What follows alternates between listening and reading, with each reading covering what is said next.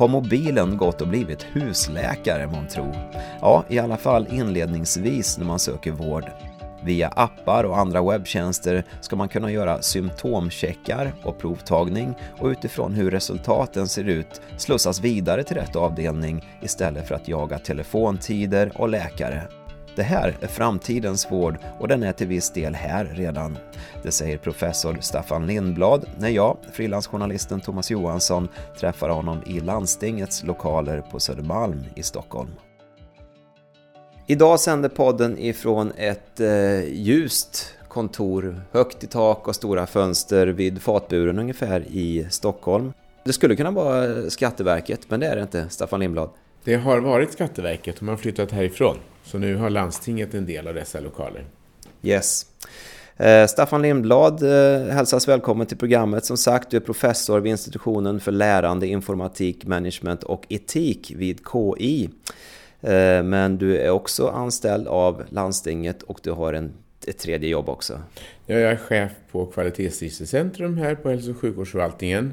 Och sen är jag överläkare på Karolinska Universitetssjukhuset också med specialitet reumatologi. Ja, och du leder ett projekt inom e-hälsa inom Stockholms läns landsting. Ja, det är ett stort projekt som heter 4D och det startades egentligen av rektor och finanslandstingsrådet för eh, fyra år sedan då man såg att AstraZeneca lade ner sitt forskningslaboratorium. Och efter ett tag så kom man igång med en fyraårig satsning där man satsar på fyra olika diagnoser. Och det är ledsjukdomar, det är diabetes, det är hjärtsvikt och det är bröstcancer. Och tanken med satsningen är att man ska få vård och forskning att närma sig varandra och att stärka varandra så att Vården kan få nytta av forskningens senaste resultat och vården kan bidra genom att undersöka sina egna resultat och lämna dem till forskningen för analys.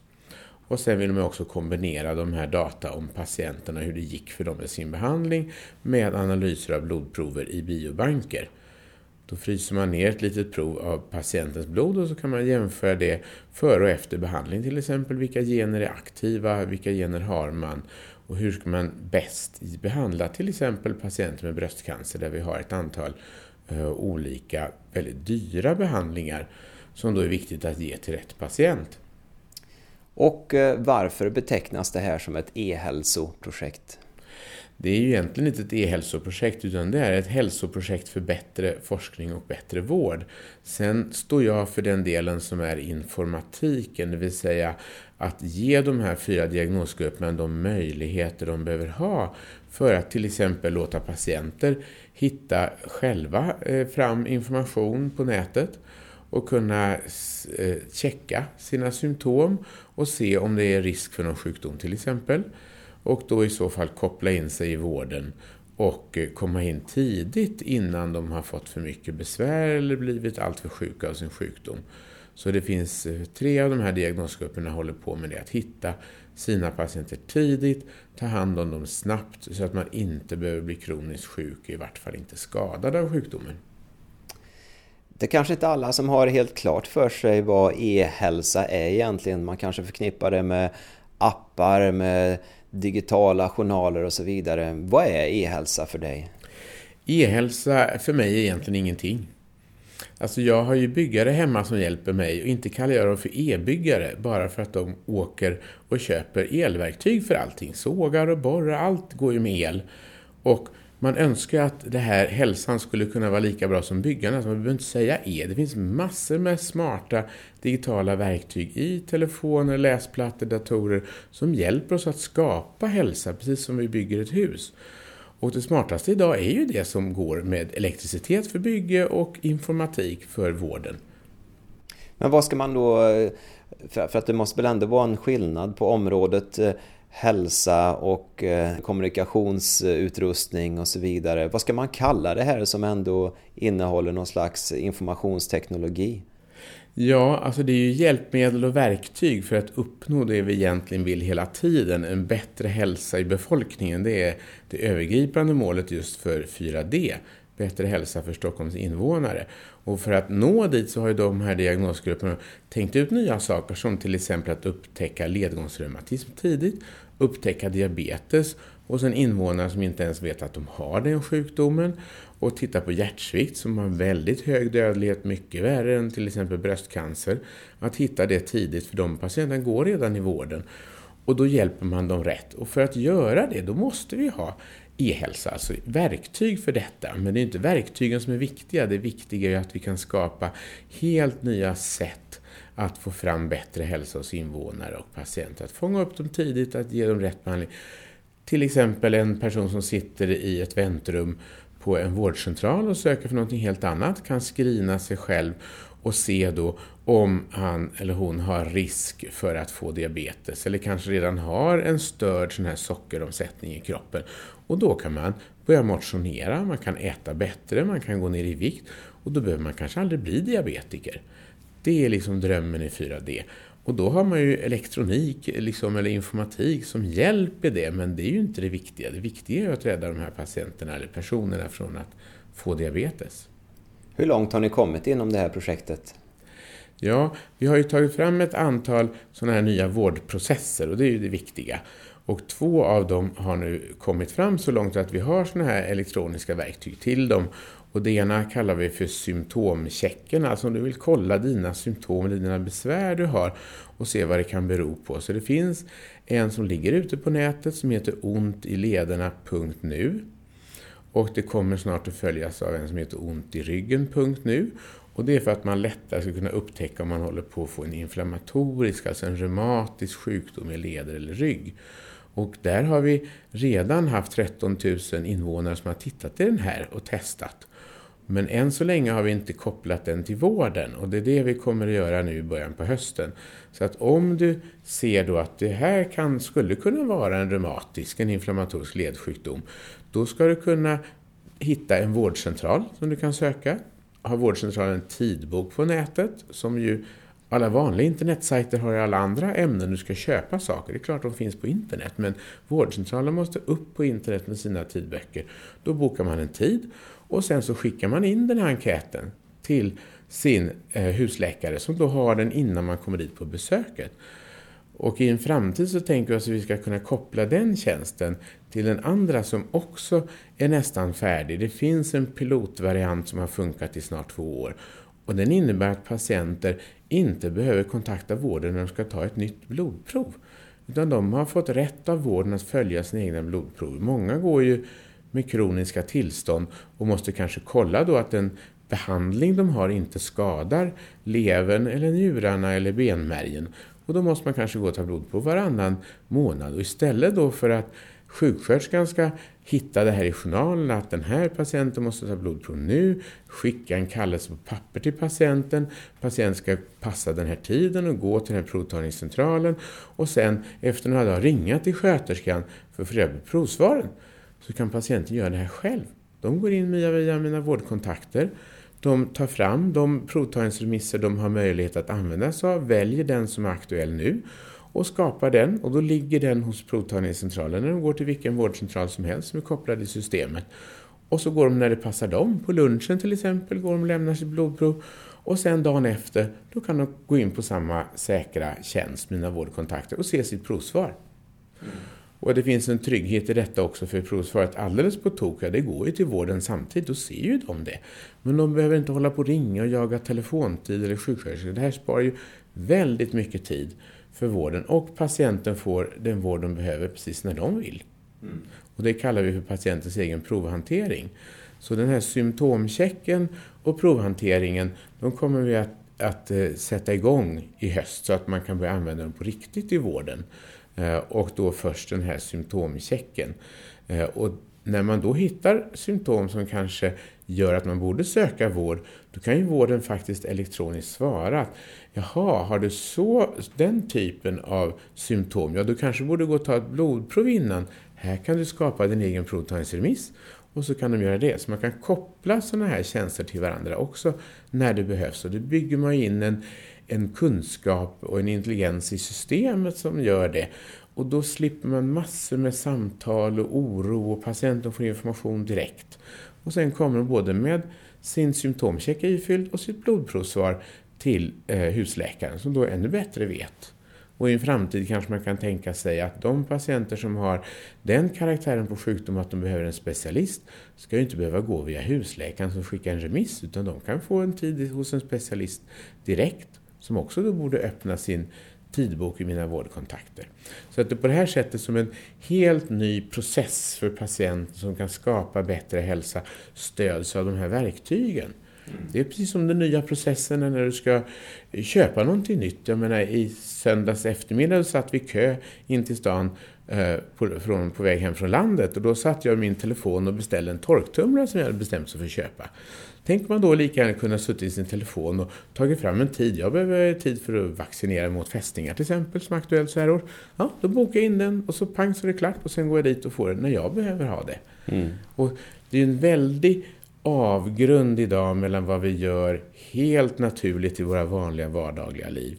Vi har alla telefoner i fickan, där man håller en konsert eller bio. En film ska börja på bio så säger de alltid om att stänga av era mobiltelefoner. Skulle man göra det i, vården, där får man inte ens använda mobiltelefoner. Så att arbetsplatsen på Karolinska, när jag går till det rum jag har, eller en arbetsplats jag har på Karolinska, då ser den precis likadan ut idag som när vi införde den första BMS, eller alltså datorjournalen där, år 2000. Det är en stationär dator, det är en skärm lite större än vad det var då i och för sig, och så är det tangentbord och mus. Det är de verktyg vi har, de är samma fortfarande, medan år 2000 fanns ju inte ens smartphones. Alltså det, vi har tagit enorma kliv framåt i våra vanliga liv, men när vi går in genom dörren till vården, då får vi lämna dem där bakom oss, både som patienter och vi som jobbar i vården som vårdpersonal. Vi lämnar också det bakom oss. Så det är ju en av de, de eh, uppgifter vi har i det här 4D-informatikprojektet att, att få med de här verktygen in så att vi kan skapa helt nya, så man kan sitta i bilen och beställa torktumlare, det vill säga göra saker väldigt lätt och enkelt och ta bort många av de här spärrarna i vården som bara är administrativa och som vårdpersonalen också klagar på. Eh, regeringen har ju en särskild utredare som heter Göran Stiernstedt som just utreder varför vården har så tung administrativ börda. Och han ser ju där att det är bara en tredjedel, eller kanske i bästa fall hälften av tiden som man har som, som sjuksköterska eller läkare som man kan ägna åt patienterna. Resten sitter man vid de där gamla datorerna och knappar in och ut saker och försöker skriva recept och göra sånt. Så att, så att vi har stora steg att ta. Det finns stora vinster att göra i vården. Men hur kommer det sig att eh, vården inte har hängt med här? Mm, mycket tror jag beror på att det är en professionell hantverksverksamhet där man har ett lärlingssystem. Man kommer in som ny, ung och entusiastisk, så lär man av de äldre och då lär man sig göra på det sätt som man alltid har gjort. Och man är eh, försiktig med både naturligtvis patientens integritet, uppgifterna, hur kan vi använda uppgifter som patienterna har utan att röja deras integritet eller att det kommer på avvägar? Och det andra är ju det att om man jobbar på det gamla sättet då vet man vilka resultat man får i vården. Eh, men det är lite som man bäddar får man ligga då. Att om man bäddar på ett nytt sätt då får man kanske bättre resultat. Så det gäller att ta sig ur den här gamla traditionella fällan man sitter i, att man gör som man alltid gjort för då får man de resultat man alltid har haft. Och Sverige har ju väldigt bra resultat. I ett världsperspektiv så ligger ju Sveriges vårdresultat långt i framkant. Bröstcancervården i Stockholm är ju bäst i landet och en av de absolut bästa i världen. Det är 95 procent eh, eller något liknande som fortfarande lever efter fem år. Och det är helt unikt. Men även den processen går ju att förbättra. Hitta tidigare, låta patienten gå och ta prover när de behöver, få se sina svar, sköterskor som slipper få massa patienter som ringer om onödiga saker de faktiskt redan kan få i sina mobila eh, devices, säger man på engelska. Ja, apparater, ja, alltså, sin telefon och sin platta och så. Mm. Så man kan få det. Så att vi behöver flytta. Ingen skulle ju drömma idag om att bygga ett hus som man har borrsväng och svogsvans och liksom sån här huggjärn och träklubba och jobba med det. Utan nu bygger man hus på helt andra sätt, helt andra processer. Och det är dit vi behöver med vården också. Mm. Fick vi lite musik här också. Undrar om det är en, eh, ett studentflak möjligtvis. Så kan det vara. Vi får kika här. Ja, det är någonting som står utanför. Det får vi, vi får gilla läget. Så som du beskriver det här området så låter det som att eh, det är väldigt positivt för patienterna. Man får en större makt och kontroll över sin egen situation och sjukdom och, och möjlighet till kontakt med vården. Hur upplever exempelvis läkare det här? De kanske inte har samma kontroll på sin patient längre? Det är ju det som vi ser just i 4D, att vi kan ju i informatiken aldrig leverera någonting som man inte har frågat efter i vården. Det är de som först hittar på de här nya smarta sätten som underlättar deras vardag och som gör att patienterna kan ta ansvar mera för sin egen vård. Och det här är ju en viktig balans för alla patienter kanske inte har smartphones, man är äldre eller så och då blir det ju så att de som inte kan hänga med på de här delarna, de får istället bättre personlig kontakt med vården, för då har de ju mera tid eftersom den stora majoriteten försvinner ut i de här enkla grejerna som man kan göra. Det är ju som det är i handeln, att, att många fler handlar på internet. Det är snabbt och enkelt och det levereras liksom. Och så har handlarna en annan uppgift istället nu, idag, än vad man hade tidigare. Man tar hand om andra på ett annat sätt. Så att jag tror att det kommer bli en, en ändrad balans här och jag tror inte att läkarna, eh, som som är en viktig professionellt stark grupp, egentligen är rädda för det här så länge det är de som erbjuder det här till sina patienter. Så tror jag att de känner att ja, men det här är ju bra och jag kan... Det är ju läkaren som säger att du får gå och ta prover själv. För räkningen kommer ju till kliniken på provtagningarna så att det är klart man inte släpper ut det till vem som helst. Så att har man den kontrollen och ser nyttan av det, då tror jag att eh, läkarna, att de läkare som finns i 4D får med sig sina kollegor på sina idéer när vi väl levererar de här verktygen som ju är min uppgift att, att ta fram. Mm. Du var också inne på, eh, låt oss säga att det är patienter som inte ens har en smartphone och sådär.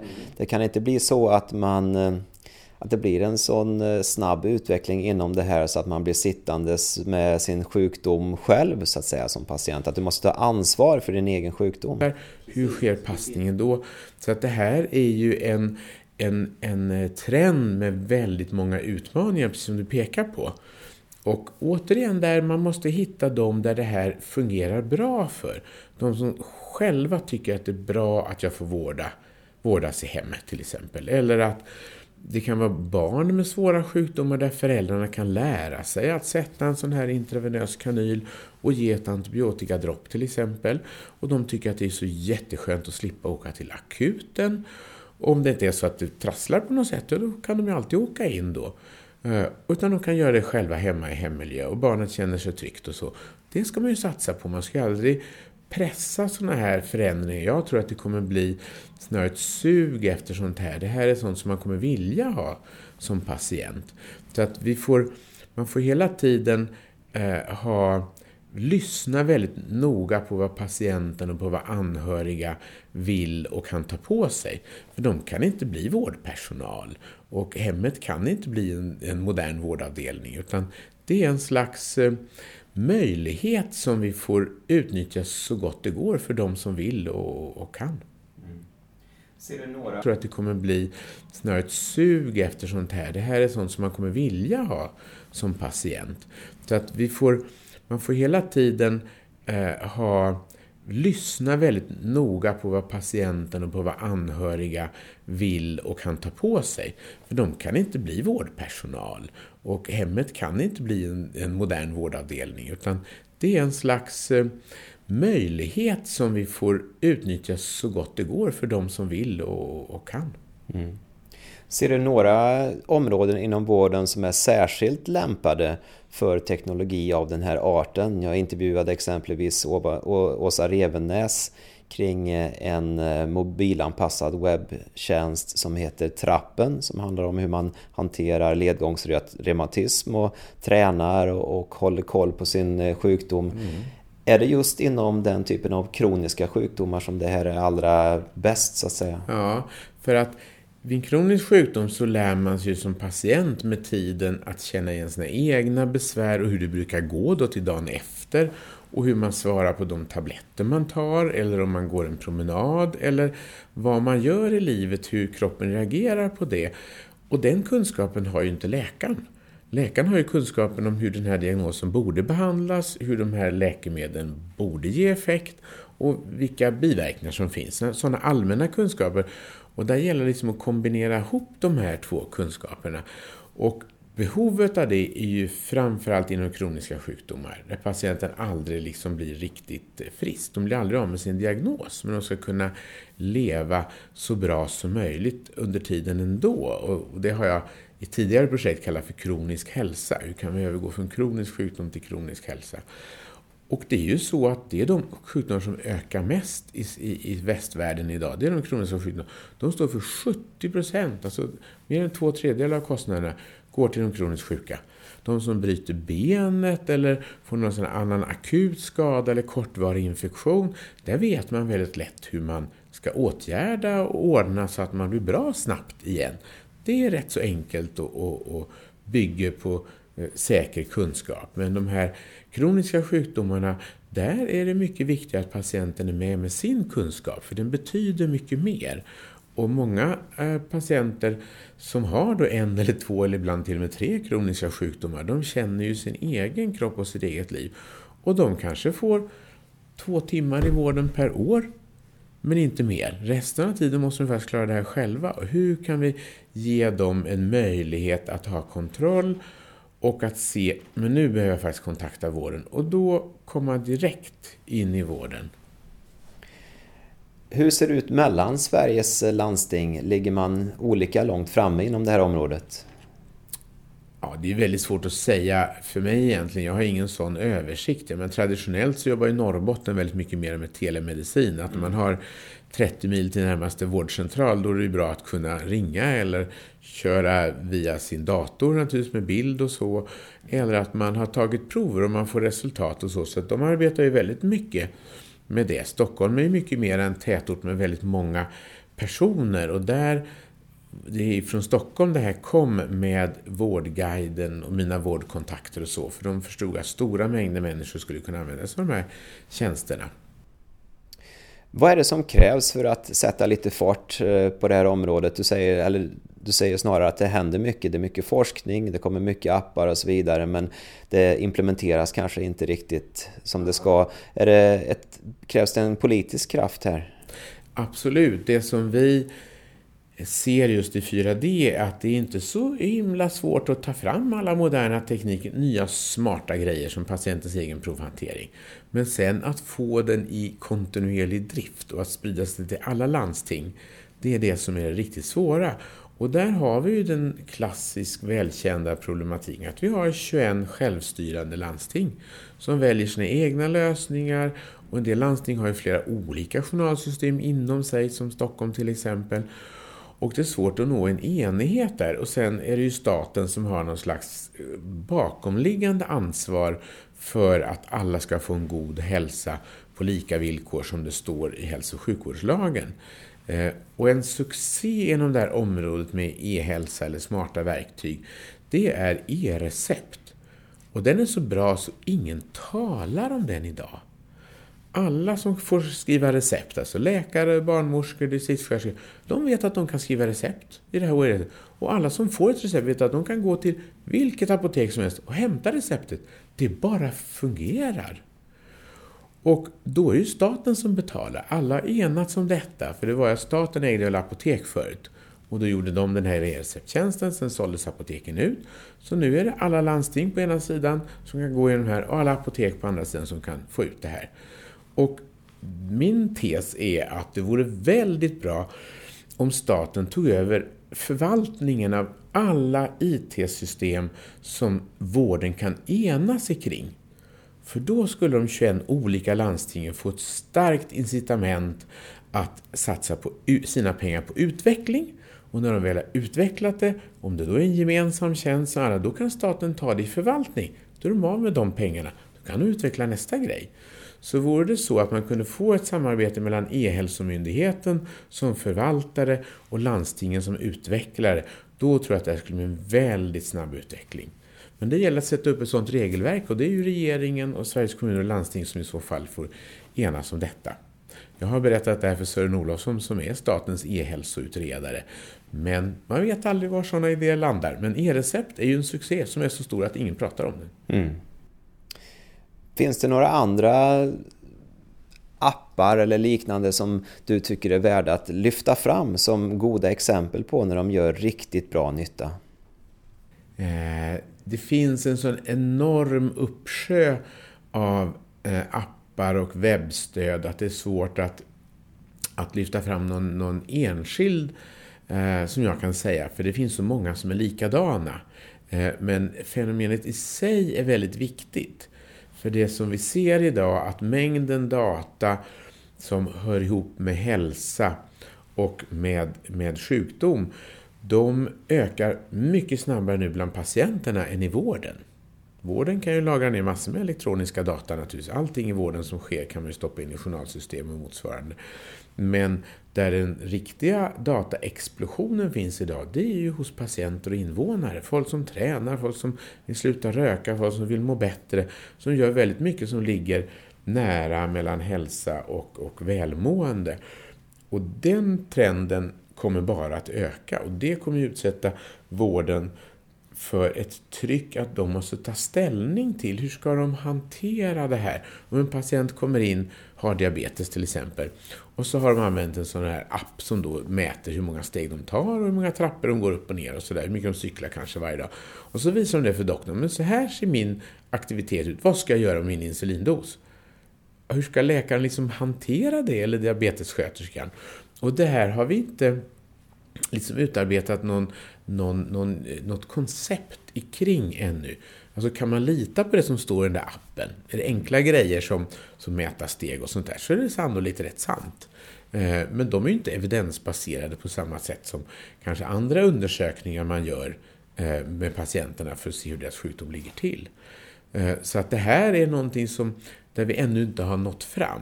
Och det är en spänning som ökar hela tiden mellan patienternas stora mängder av data, stora mängder av kunskap om sig själva och sitt eget liv och vårdens kunskap om de här patienterna som är mycket trögare. Forskningen går ju framåt men det tar tid från forskningen kommer ut i, i vården och tillämpas där. Jag vet att du har talat om ett eh, framtida affärsområde inom det, att det skulle kunna finnas någon slags eh, informationsmäklare som står för den här biten som du beskriver som en slags, eh, ett slags tomrum just nu. Det finns en stor mängd data, information men vården kanske inte riktigt vet vad man ska göra. Det, som du säger, man kan inte komma bara för att jag råkar ha en app som jag samlar massa inform intressant information på så kan jag inte förvänta mig att den ska behandlas mm. på något sätt av vården. Mm. Det vore ju bra om vården har ju ofta en, en evidensbaserad, alltså en vetenskapligt grundad uppfattning om vad man behöver mäta, till exempel hos en diabetikers fysiska aktivitet. Och, och då har man de måtten, då skulle man i bästa fall kunna beställa de måtten för en patient hos en sån här mäklare. Och då kan patienten gå till den och säga, jaha du kan använda de här fem apparna. För de gör det. Och då kan du få ut det här och det här och det kan du ge till din doktor när du kommer dit. Eller skicka in via mina vårdkontakter då en sån här. Och eh, så, att, så att där, eh, det är någonting, det är ju en, ett vitt fält idag som jag tror skulle kunna fyllas om, om eh, man utvecklar den tjänsten. Mm. Men vården är ju också svåra som kund. För det är ju inte bara att skicka faktura till en doktor, liksom, utan det måste ju vara till vårdcentralen eller sjukhuset eller så. Så att de ekonomiska systemen i vården eh, belönar ju inte det här heller. För doktorn får oftast betalt för, per antal besök, inte för att han eller hon håller patienten borta från vårdcentralen därför att de mår så bra med sin hjälp av sin app. Det får man ju inte betalt extra för som, som läkare då, eller diabetessköterska. Mm. Landstinget skulle kunna ha en inhouse-avdelning egentligen med de här mäklarna. Så behöver man inte tänka så mycket på att eh, ja. om det är svårt att hålla kontakt och vem ska jag fakturera och så vidare. Precis. Kanske kommer. Ja, ja om, om, alla, om alla landstingen enades om hur man skulle kunna göra det här, vilka mått man vill avropa, då skulle man kunna lägga det på E-hälsomyndigheten som ju nu bygger upp det här personliga hälsokontot, Hälsa för mig som tyvärr eh, har legat i förvaltningsdomstolen ett tag här nu ett par år, men nu har kommit loss. Så att i kanske slutet på hösten kanske det kan finnas att erbjudas till alla invånare i Sverige. Och då har man ju plötsligt ett ställe att ha sådana här saker på, att göra sådana här saker ifrån. Om alla kan få det, precis som alla har ett personnummer, liksom, så har man ett eget konto där man kan lägga sina appresultat, sina provsvar från vården, sina recept, man kan lägga sina vaccinationer och så vidare där. Då har man det. Så att det är en väldigt spännande infrastruktur hur vi nu skulle kunna utnyttja den på ett bra sätt under nästa år någon gång 2016. Mm. Avslutningsvis, om vi blickar fram, eh, låt oss säga tio år i tiden. Hur tror du att det ser ut då på det här området och för patienter i allmänhet? Jag tror att det är mycket mer som ett byggvaruhus. Du går in och väljer, men det här skulle jag vilja ha, det här passar just mig. Nu har jag fått den här diagnosen, det här besväret, jag vill ha full kontroll och då finns det de här tio grejerna att välja på. Den där är snygg och den där är lite billigare och den där eh, har stor trovärdighet. Den är tillverkad i Tyskland eller det här är en svensk produkt. Att vi kan befinna oss någonstans där, att det är så självklart att man har den här hjälpen, att man inte talar om e-hälsa längre utan man säger jag vill bättra min hälsa, vad ska jag göra? Mm. Kort och gott. Tack så hemskt mycket för att jag fick komma hit och hälsa på dig, Staffan Lindblad. Vi sitter alltså på Västgötagatan på Södermalm i Stockholm där du verkar och du är även på KI bort emellanåt. Stort tack för att du ville medverka i programmet. Mm, varsågod, väldigt trevligt. Tack. Du har lyssnat på en podcast från informations och utbildningsportalen Vakano och jag som ledde det här samtalet heter Thomas Johansson. Vi är tacksamma för dina synpunkter på programmet och kanske har du tips eller önskemål om andra spännande forskningsområden inom vård, hälsa och omsorg. Kontaktuppgifter hittar du på vakano.se och där hittar du också andra intressanta poddar och artiklar. Välkommen dit!